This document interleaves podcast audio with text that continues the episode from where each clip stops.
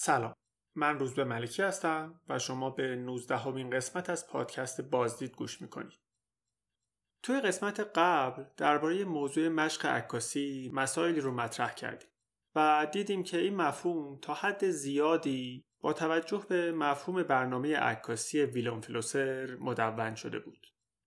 اما با توجه به اینکه به خصوص بعد از دهه 1980 شاهد طیف گسترده ای از های متنوع توی هنر و از جمله عکاسی هستیم. شاید این سوال پیش بیاد که با توجه به اینکه مشق عکاسی و اقتباس هر دو به اثر مرجعی اشاره می‌کنن چه تفاوتها و مشابهتهایی بین این دو وجود داره؟ برای همین توی این قسمت ابتدا به طور مختصر مفهوم اقتباس رو بررسی می‌کنیم و در ادامه به مقایسه اون با مشق می‌پردازیم. برای اطلاعات بیشتر پیرامون مسئله اقتباس من از کتاب نظریه‌ای در باب اقتباس نوشته لیندا هاچن منتشر شده توسط نشر مرکز استفاده کردم. اگر شما هم به این حوزه علاقه مندید پیشنهاد می‌کنم این کتاب رو مطالعه کنید.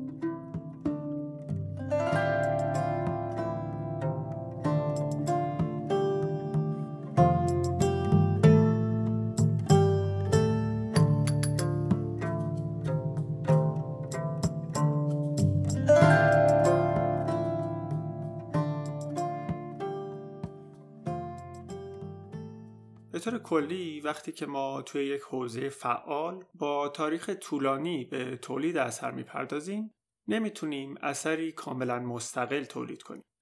برای مثال توی حوزه نوشتار متونی که پیش از این نوشته شده همیشه منبع اصلی کار هر نویسنده است و کسی نمی‌تونه ادعا کنه که توی یک فضای ایزوله متنی رو تولید کرده.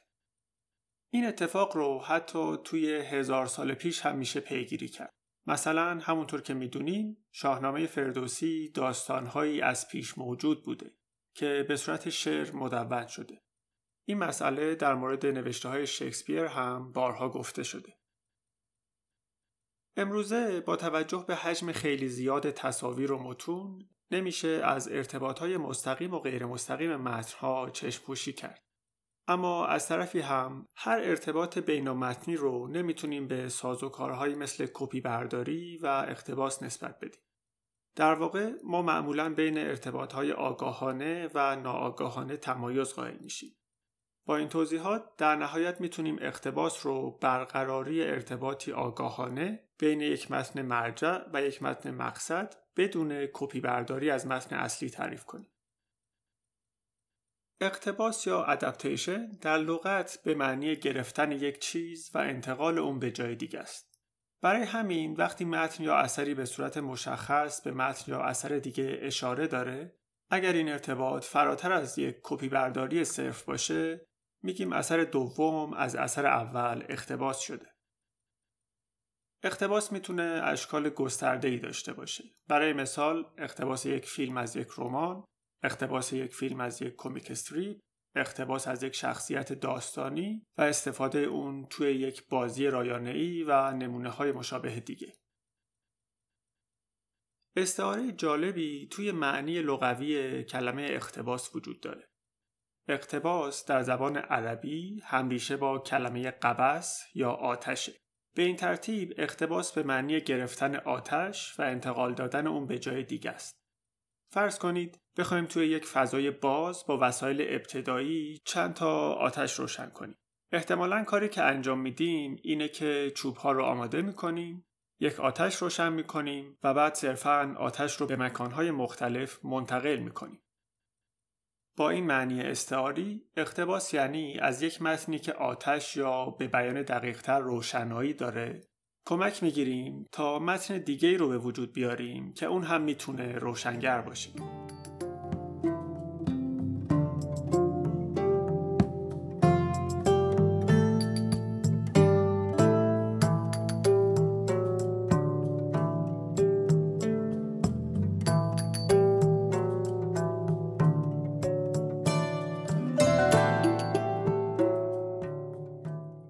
لحاظ تاریخی عوامل زیادی بعد از دهه 1970 باعث شد تا توی فضای هنر توجه ویژه‌ای به اقتباس بشه. یکی از این عوامل مسئله جهانی شدن بود. جهانی شدن هنر گستره وسیعی از مراجع اقتباس رو به وجود آورد. این مسئله توی اقتباس های زبانی پیچیدگی هایی داره. از این جهت که اقتباس کننده باید به زبان متن مرجع آگاه باشه. اما توی اقتباس های رسانه های مثل نقاشی، مجسمه، عکاسی و تا حدودی سینما این مشکل وجود نداره و افراد با آزادی بیشتری دست به اقتباس می‌زنند. فقط کافی دسترسی به اثر مرجع داشته باشند. نکته مهم دیگه ای که باعث توجه ویژه به اقتباس شد اینه که هرچند شاید امروزه اقتباس برای ما یک وجه نخبه گرایانه داره اما اقتباس های بعد از جنبش های پاپ رو بیش از اینکه بشه روی کردی نخبه گرا به حساب آورد اتفاقا میشه به عنوان رانه عمومی بازار در نظرشون گرفت. به بیان ساده اقتباس ها می‌تونستن لذت در دسترس بودن آثار فاخر رو برای طیف گسترده ای از مخاطب ها به وجود بیارن. البته نظرهای دیگه هم درباره مناسبات پیرامون جهانی شدن وجود داره. از نظر جولیان استرابالاس توی دوره جنگ سرد ما در اروپا با دوگانه هنر شرق و غرب روبرو بودیم. اینجا منظور شرق و غرب اروپاست. هنر بلوک شرق قرار بود منطبق بر ایدئولوژی های خاص و بیانگر باشه. در مقابل هنر غرب اروپا قرار بود رویکرد اجتماعی نداشته باشه و حتی میشه گفت تاکید داشت که بی استفاده باشه. بعد از فروپاشی شوروی و اتحاد دو آلمان این تقابل به سرعت از بین رفت اما نه به نفع هیچ یک از دو بچه غربی یا شرقی اروپا بلکه تمام سازوکار هنر به سمت جهانی شدن و ادغام شدن حرکت کرد که اتفاقا مناسب گشایش های اقتصادی جهانی دهه 80 و به خصوص گشایش های اقتصادی امریکا و ژاپن بود. در اینجا توجه به این نکته مهمه که اتفاقا اقتباس به دلیل وجه غیر نخبه گرایانش نه تنها می‌تونست مخاطبهای مختلفی داشته باشه بلکه می‌تونست خریدارانی از نقاط مختلف جهان داشته باشه. در نهایت هم می‌تونیم به فرهنگ مصرفی و اتفاقات بعد از پست مدرنیسم به عنوان عوامل مؤثر در خوش اقبالی اقتباس توی اواخر قرن بیستم اشاره کنیم.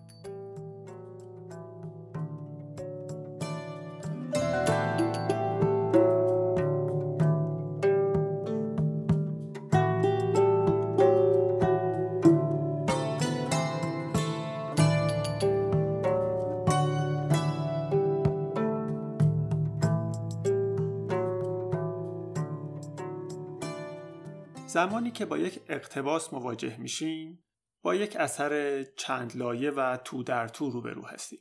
از یک طرف خود اثر رو می‌بینیم و از طرف دیگه اثر یا متنی رو که به اون اشاره شده.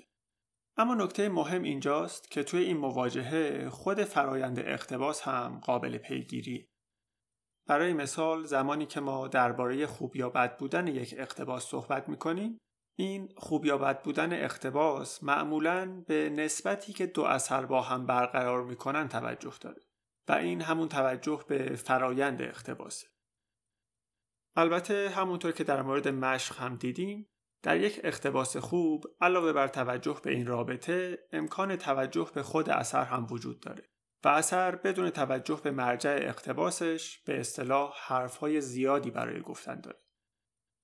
در این حالت اغلب انسجام اثر اقتباس شده یکی از سنجه هایی که برای بررسی خوب یا بد بودن اثر بهش توجه میشه.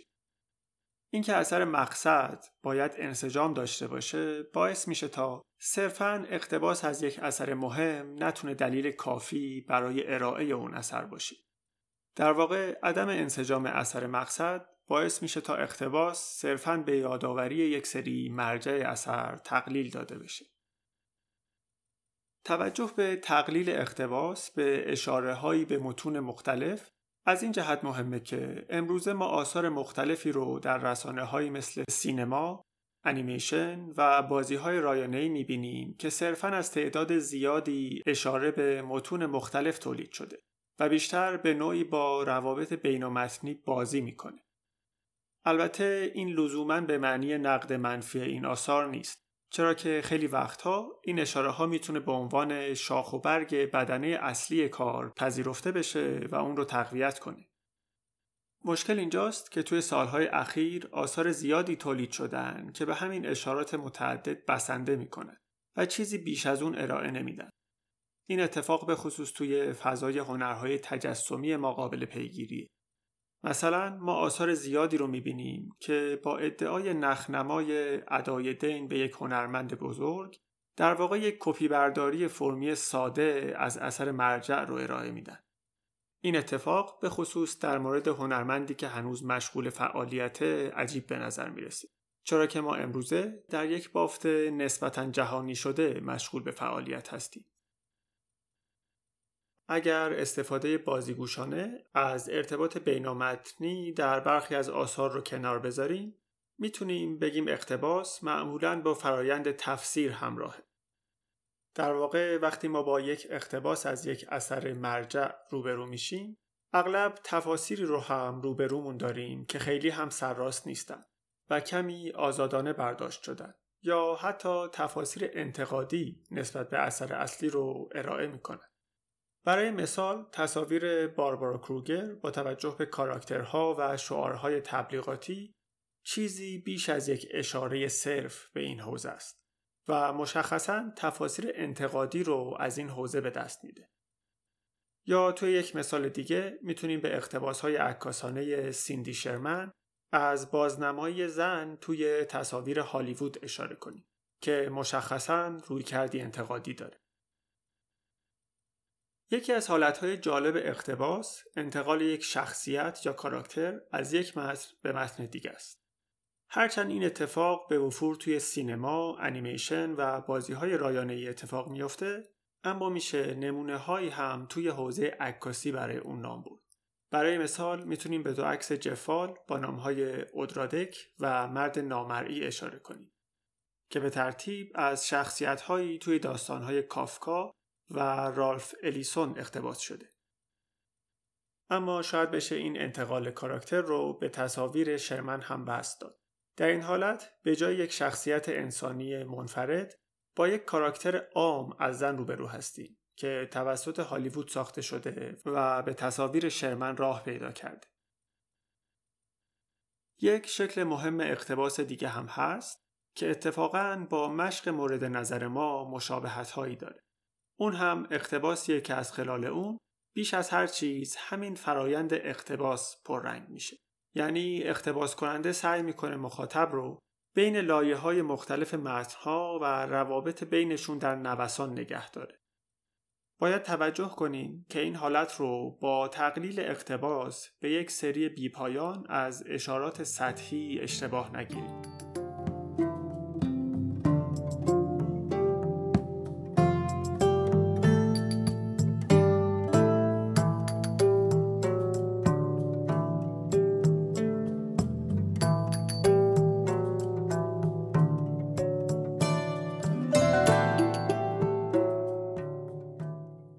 که خود فرایند اقتباس مهمه اقتباس اغلب اطلاعاتی رو درباره خود رسانه های مبدع و مقصد به ما میده.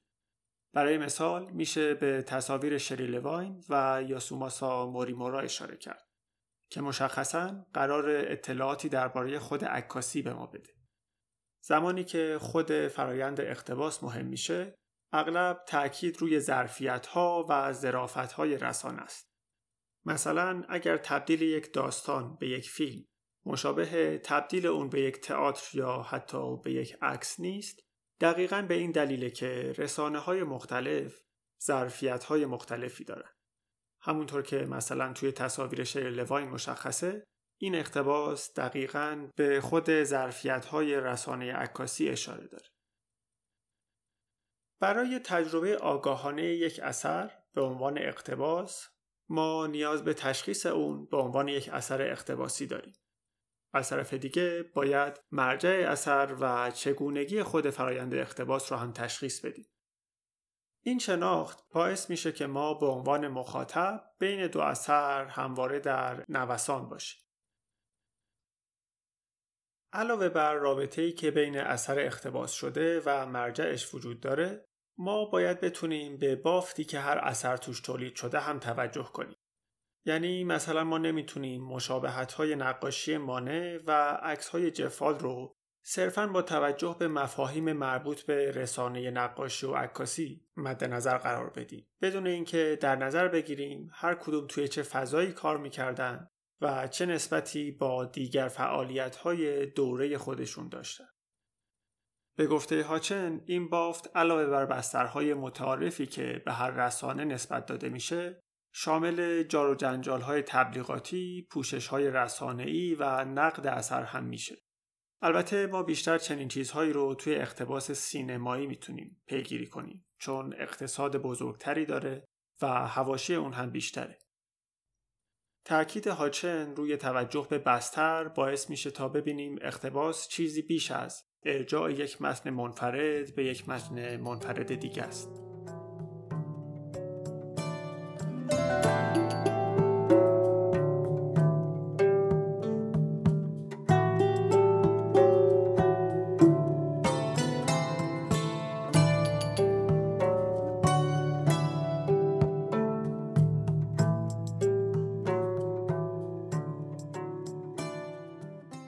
با توجه به مفاهیمی که تا به اینجا مطرح کردیم می‌تونیم به بخشی از تفاوت‌های مشق و اقتباس اشاره کنیم.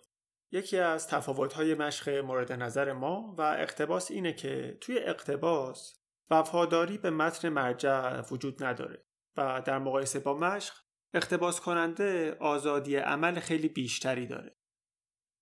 این آزادی عمل باعث میشه تا رویکردهای مختلفی به اقتباس وجود داشته باشه. از یک طرف اقتباس می‌تونه ماهیتی میان ای داشته باشه.